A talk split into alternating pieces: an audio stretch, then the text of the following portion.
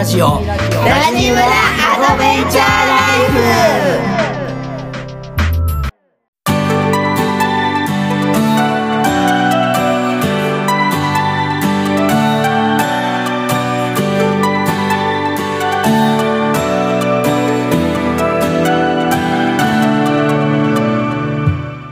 ございます。ラジオコミュニティラジムラアドベンチャーライフ村長夫人のみなです。毎週月曜金曜の週2回朝6時からポッドキャストアンカーを拠点に配信してまいります。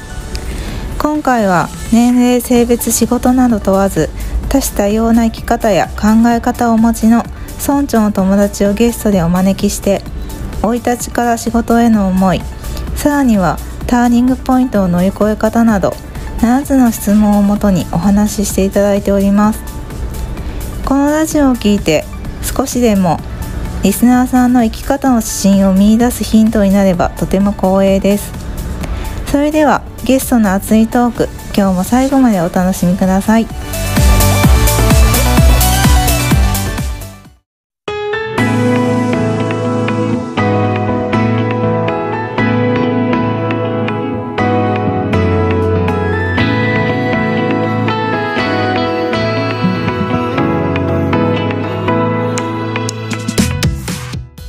さい。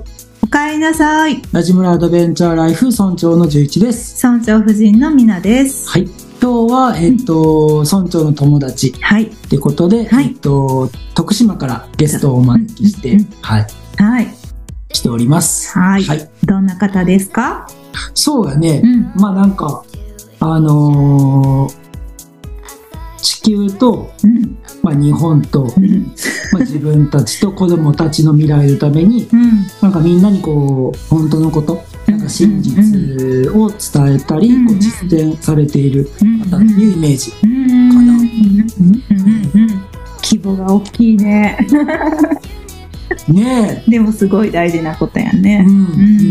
うん。うん。うんな感じかな、うんいろいろ。うんめっちゃ詳しい、詳しいよね。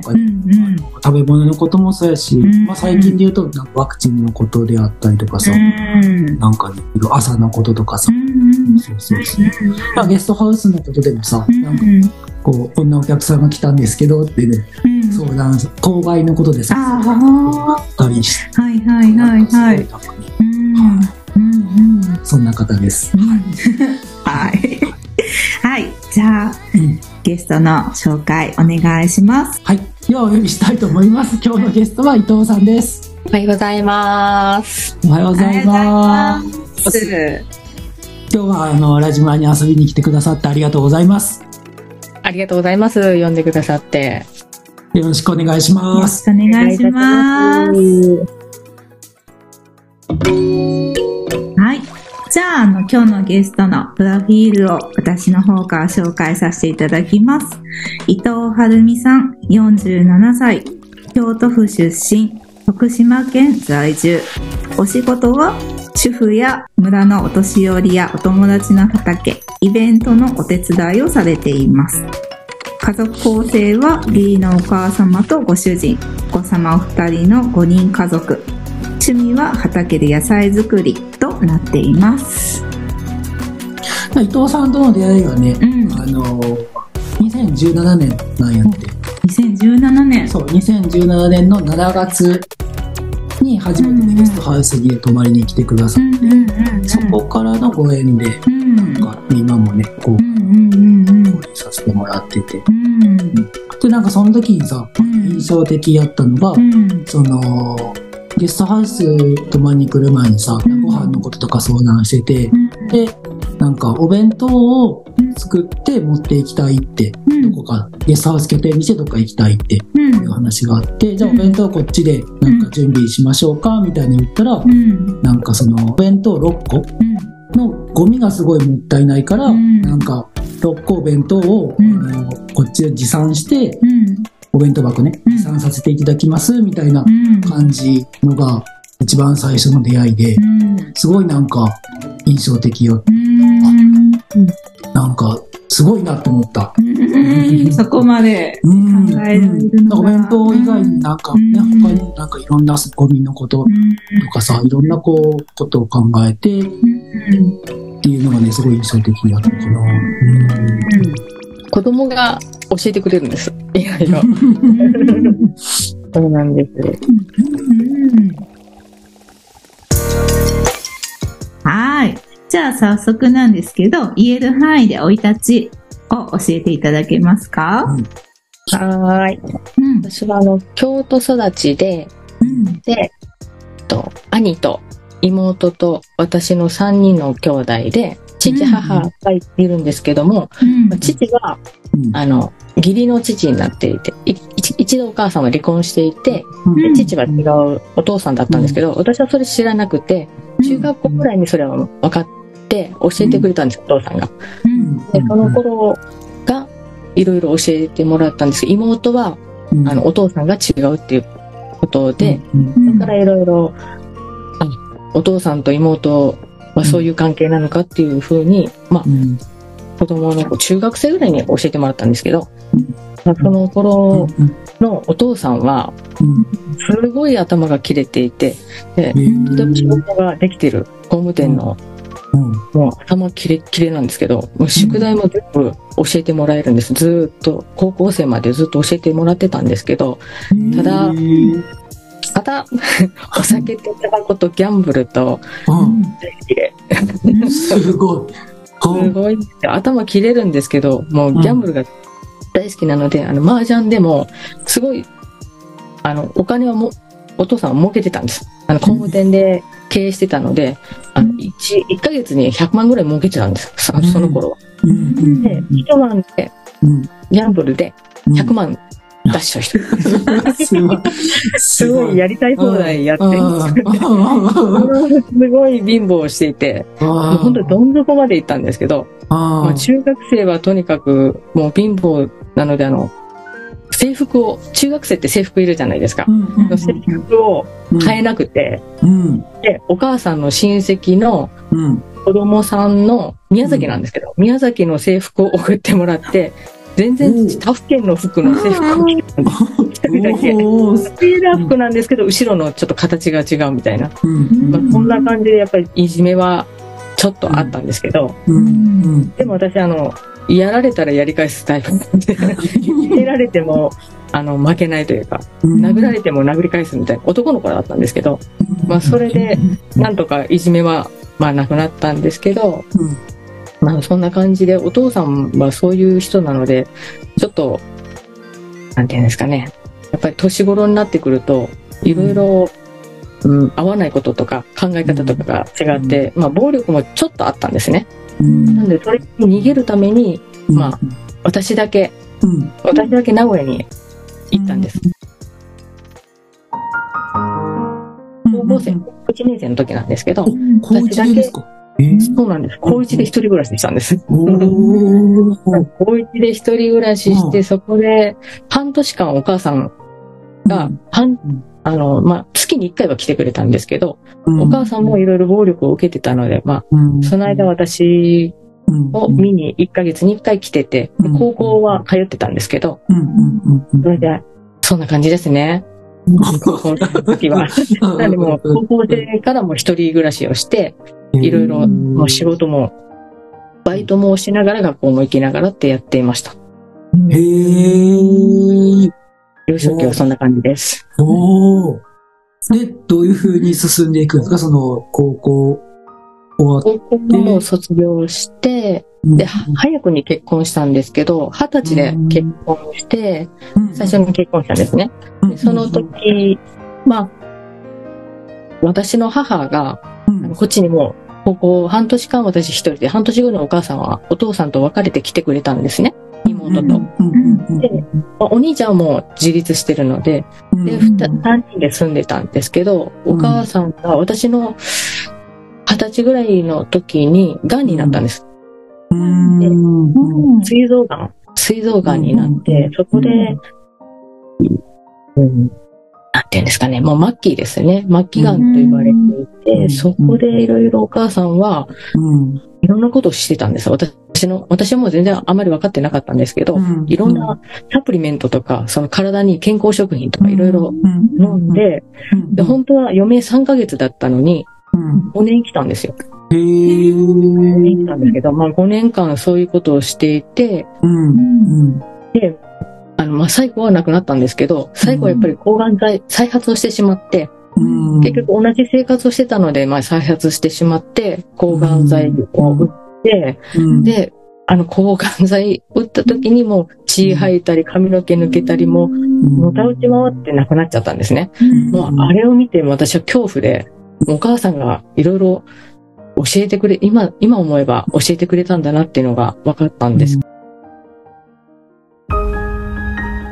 そっからうん。うん。今の旦那さんとうん。結婚したんですけど、まあ、そこ名古屋から横浜に来たんですね。で、横浜で今の旦那さんと知り合って、うん。うん。うん。知り合って子供がう、ん。うん。私が最初できなかったんです、ずっと。うん。ずーっとできなくて、うん、35歳までずっとできなくて、うん。うん。でう、ん。うん。亡くな、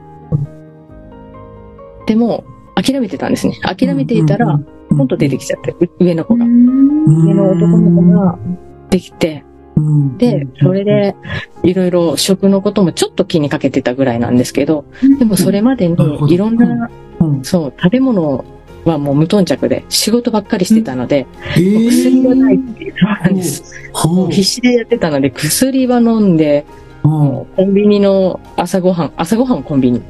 え薬はーもうもう飲みまくって、痛い。やっぱり無理をすると体が悲鳴を上げるじゃないですか。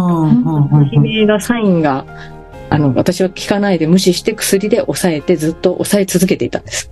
うーん。そういう生活をずっとしていて、で、うん、あの、まあ、結婚したんですけど、結婚してその後息子が生まれたんですね。うん。そこで、それがきっかけでいろんなことがもうガラッと変わったんですけど、へー。そうですね。下の、上の息子が、うん。えっ、と、2、2ヶ月、3ヶ月ぐらいですね。うん。赤ちゃんの時に、3ヶ月の時に予防接種があったんですけど、うん。その予防接種の時の2回目の時に、1回目打った時は、ちょっとジンマシンが出たんです。で、2回目の予防接種の時に、アナフィラキシーになったんですよ。うん。うん。目の前で、目の前で。全身紫になったんです。あの、すごい色になってしまって。意識がなんかうっすらなってしまって、うん。うん。ここで打った、打った10分後ぐらいなんですけど、うん。うん。うん。これを見てから、うん。まあ、20分後には戻ったんですよ。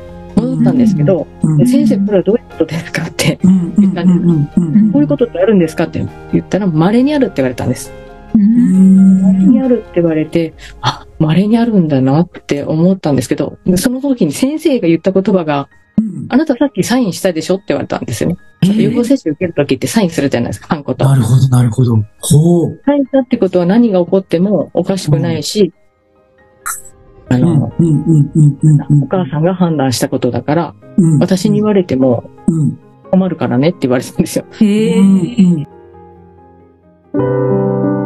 すごい先生だなと思って、まあそれもね、あの、私いいことも悪いことも必然的だと思ってるので、まあそれも教えてくれたのかなって思ったんですけど、そこからいろいろちょっと調べ出して、なるほど、なるほど、なるほど。厚生労働省のホームページ見たりしたら、やっぱり予防接種受けて亡くなってる赤ちゃんとかもいっぱいいたんですね。あ、そういうことなんだなって思って、うん。で、その後にアレルギーを、アレルギーをいろんなアレルギーを発症したんです。大豆アレルギー、乳アレルギー、小麦アレルギーってもう、ほとんどなんか食べれない状態だったんですね。常にこう、ブツブツできていて。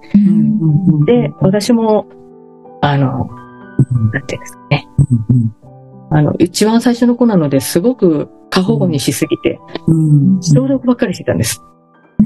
ちょっと前のあのコロナの時期と一緒ですね。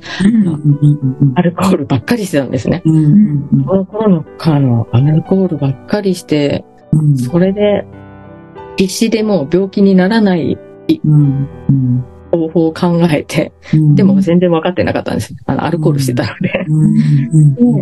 そこで、三2回目のアナフィラキシーが起こったん。ですけど、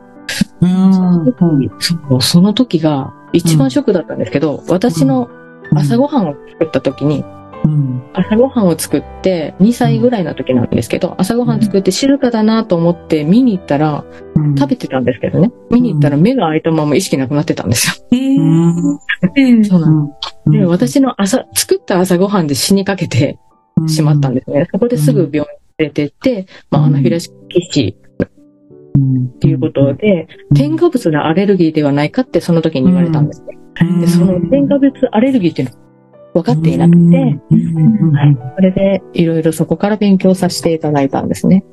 その後、川崎病になったん。です。その後、川崎病っていう病気になって、それで、すごい、あの、薬をいっぱいうん。投与されたん。です。うん。そこでも、その後に、うん。ジンマシンが常に出てたんですね。うん。もうそういうことをずっと子供がうんそういう状態でなっていて、私もちょっとおかしくなってしまって、うん。で、川崎病発症した時に息子が入院をしていたんですけど、うん。で、その時に下に、あの、娘がいたんですね。うん。うん。うん生まれたむばかりの娘で4ヶ月の娘がいて、で夜は付き添いしないといけないので、おっぱいを夜中に付き添いしながら搾乳して、そのおっぱいを夜中に、夜中にお母さん、一緒に住んでるお母さんにお渡しして飲ましてもらってるっていう感じで、うん。離れ離れになったんですね。うんうんうんそういう状態がうんうんうん1年近くあったんですね。うんうん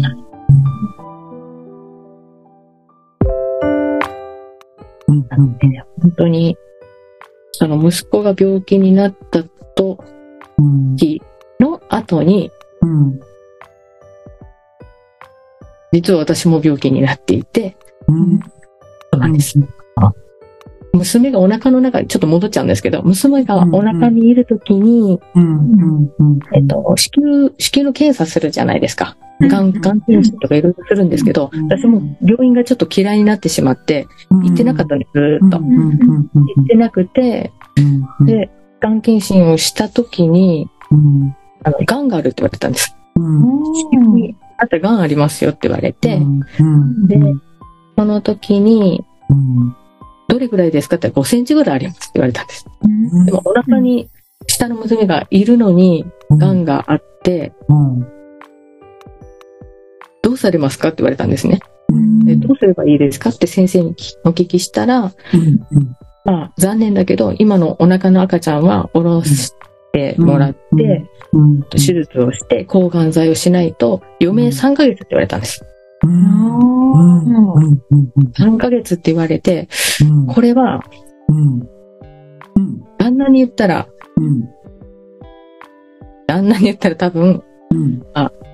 今回は、うんうん。残念、残念だけどって言って、おろそうかっていう、もしかして言われるかもしれないと思ったんです。まあ多分、ほぼ言われるかなと思ったんですけど、うん。私は夢3ヶ月になってるので、うん。これああの、私自分でどうしよう、子供、うん。この、この子をどうしようっていうのは全くなかったんですけど、この子をどううん生かしてあげようかっていう頭しかなかったんです。うん。なんで自分が死んでもいいから、この子はもう出てきてほしいなっていう、まあ私のエゴなんですけど、それがあって、旦那にも誰誰にも何も言わずに産んじゃったんです。うん。うん。うんうん余っちゃった。うんうん。余って産んで、まあ、これ、このことは、うん。旦那にはずっと言ってなかったんですけど、うん。2年前に初めて言ったんですけど、び びっくりしてました。2年前にび言ってびっくりしていたんですけど、うんそう。感じで、うんうん。ね、うん。あの、生まれてからその、どうしようどうしようか考えようってなって、うんうんで私直せる気がしたんです、とっても。うんうんうん。余命3ヶ月だったのに埋めたじゃないですか。埋めたってことは3ヶ月じゃなかったので、うんうんうんうん。なので余命はもうお医者さんが決めたことで、私は多分大丈夫と思ったんです。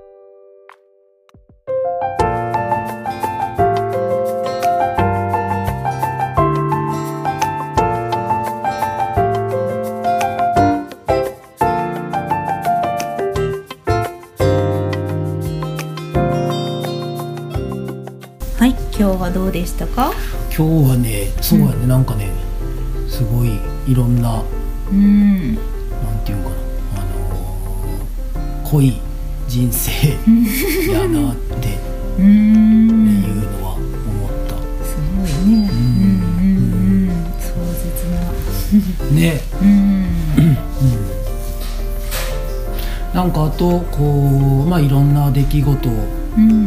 ねまあ、伊藤さんもそうやけど、うん、なんかねいろん、まあ、自分たちもそうやしさ、うん、なんかこれをね聞いてくれてるリスナーの方々も多分いろんなこと起きると思うんやけど、うん、なんか伊藤さんのなんていうんかなあのすごいなってすごいなっておかしいな、なんて言えばいいかな、思うとこはさ、あのなんか起きた時にさ、なんていうかそこからこう本質まで行くっていうかこう、ね、調べまくったりとかさ本読みまくったりネットとかでさ、ね、なんか情報収集しまくってでなんかあのって言えばいいんかなその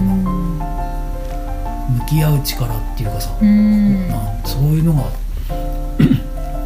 すごいなって思う、なんか表面的なことだけじゃなくて、なんかその根本までいくっていうかさ、本質までたどり着くのがなんかすごいなって、うん、なんか勉強になるなって聞いててね、思った、うんどうでしょうかみなちゃんすごいもういろんな いろんな体験をされてるんやなって。うん。なんかそういう今の生活とか今の考えに至ったなんかきっかけ？を知れて。うん。なんか。全部子供が教えてくれてるんですって。最初言ってたけど。なんかあそういうことなんやなっていうのが。改めて。分かったかな今回。なんかこうなんだなんていうかな。人生さ、なんかこうていうかな。めっちゃいいこともあるさ、なんか一見すると、こう一見するとっていうかなんかこう嫌やなとかさ、しんどいなって思うこともあるけど、なんか伊藤さんの話聞いてるとさ、なんかその嫌なこともさ、なんか結果やっぱいいことにつながってくんやなみたいな、ね。そうそうそうだからなんか、ね、しんその時はさしんどいかもしらんけどさ、なんか、まあ、長い目で見るとさあれがあったから、今のことにたどり着いてるわけでさ、そう。だからなんか勇気になるなって思うね。本当にね。ね、うん。まあ、自分らもあれやもんね、あの試練いっぱいやってくるもんってやってくるからね。そうやね。長い目から見た 長い目で見たら、ね、長い目で見たら後からあれがあったからここまで来たんやなみたいな思うよね、なんかね。ね。そうなれるように、ね、そうそう。まあ自分たちもそうやしさ、あのね、ラジオ聞いてくれてるリスナーさんもさ、うん、ね、なんか今ちょっとしんどいなとかさ、うん、辛いなって思った時はチャンス、うん、チャンスね。チャンス。チャンスで、チャンスです、はい。はい、はい。前へ進んでいきましょう、はい、まあ休むこともね、しんどかったら休休んで、休ん。で、ね、またね回復したら前に進んでいきましょう、ね。なんかあとは、うん、なんか一個ねあのこの話聞いて、うん、予防接種の話が私的にすごい印象的で、うん、そのお医者さんの言葉が改めてすごいなってすごいなっていうのはいい意味のすごいなじゃなくてそんなことを言うんだなっていう、うん、あここにサインしてるでしょうそうそうそう、まあ同意書。でね結構多分なんかいろいろやっぱ書いてあるんだけどそんなんねみんな読まないよね、うん。でも実際ちゃんと読んだらさそういうことが書いてあったり、じゃあ予防接種受けに行こうってなって厚生省のホームページまでじゃあ見るかとかさ。自分で調べてからじゃあうちに行くかって言ったらそんなこと絶対ほぼほぼないと思うから。ね。でもそういう意味の同意書なんやなっていうのを今回。伊藤さんの話聞いて改めて思ったし、うん、なんかその、ね、私たちもその子どもたちの予防接種のことに対して、私はその、鍼灸師で子供さんを結構見てたから、うん、なんかワクチンの話はもう妊娠する前から結構いろんなお母さんと対話っていうかねいろんな情報を教えてもらってて、じゃあ自分のが生まれたらこうしようかなとかその時いっぱい思ったし、で生まれたら生まれたで十一君ともいっぱい話し合ったり、なんかいろんな本、ね、ワクチンのいいことも悪いこといいとこも悪いことも全部本で調べたし、それで決めたことだから、なんか決めてここまでね納得して進んできたから、うん、なんかぜひこのラジオを聞いた人も、うん、ワクチン打つ前にちょっと調べてみたりとか、うん、うん、なんかしてみてもいいなって、うん。うん、おすすめのサイトとか本はありますか？おすすめのサイトでもいいし本。本。何でもいいよ、うん。えっと誰だったかな。まああれあるあるよね、うん。じゃあリンクを、うんうんリンクをはい。ラジ村のあの町内放送のとこにリンクをね、うん、貼っとくので、はい、はい、よかったら、うん、参考に。してください、はい、ね、うん、うん、見てみてください、はい、うん、LINE 登録してる方は出るよね。LINE 登録してる方は、ね、うんあまあ、この機会に、ね、ぜひ LINE 登録して してして LINE 登録すると出るよね、うん、あのこの本、ね、この本ですってね。ね、だからね、はい。よかったらね読んでみてください。はい、うん、なんかあれよね。その中村文明さん並みにこういろいろあるなって。そうやね。こう話すと苦手って言ってたけどなんか講演会もできそうないろんなメッセージがなんかまあ、本とかでもいいかもしれないあ書くのがね好きって言ってたからさ、本とか書いてなんかみんなにこう伝えていく、まあ、タイミングやろうけどさ今はなんかそんな感じじゃないけどさ、なんか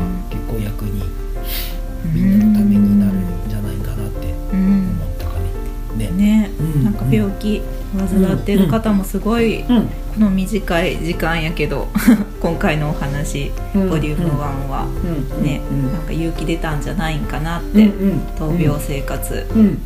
に希望を持てるお話だったんじゃないんかなって。まあ、聞いてほしいなと思った、ね。ね。周りでもなんかね、いるからさ、聞いてほしい、ね。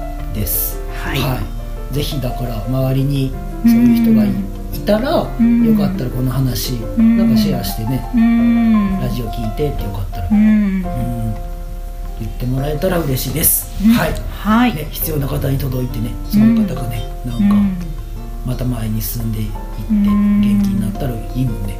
ね。ね、このラジオがねお役に立てたら嬉しいです。はい、じゃあ今日はこの辺りで終わりたいと思います。はい、でえー、っとまあ何かね、あの今日のラジオを聞いて、聞いた感想とか応援メッセージとか伊藤さんへの質問とかある方は、あのまあ LINE 登録して友達登録して、うん、でメッセージ LINE からください。で、はい、Spotify で聞いてる方は、うん、まあ、直接ね Spotify からあの、メッセージ、はい、質問とかね送れるのでよかったらぜひ送ってください。あと高評価もお願いします、はい、お願いします。はい、今日はこの辺りで終わりたいと思います、はい、ラジムラは誰かとつながりたい時。誰かと話したい時など。いつでも帰ってきてください、はい、でそしていつの日かラジムラがあなたの第二の故郷になれば嬉しいです。はい、はい、それでは今日もありがとうございました。ありがとうございました。お相手は村長の随一と。村長夫人の皆でした。いってらっしゃい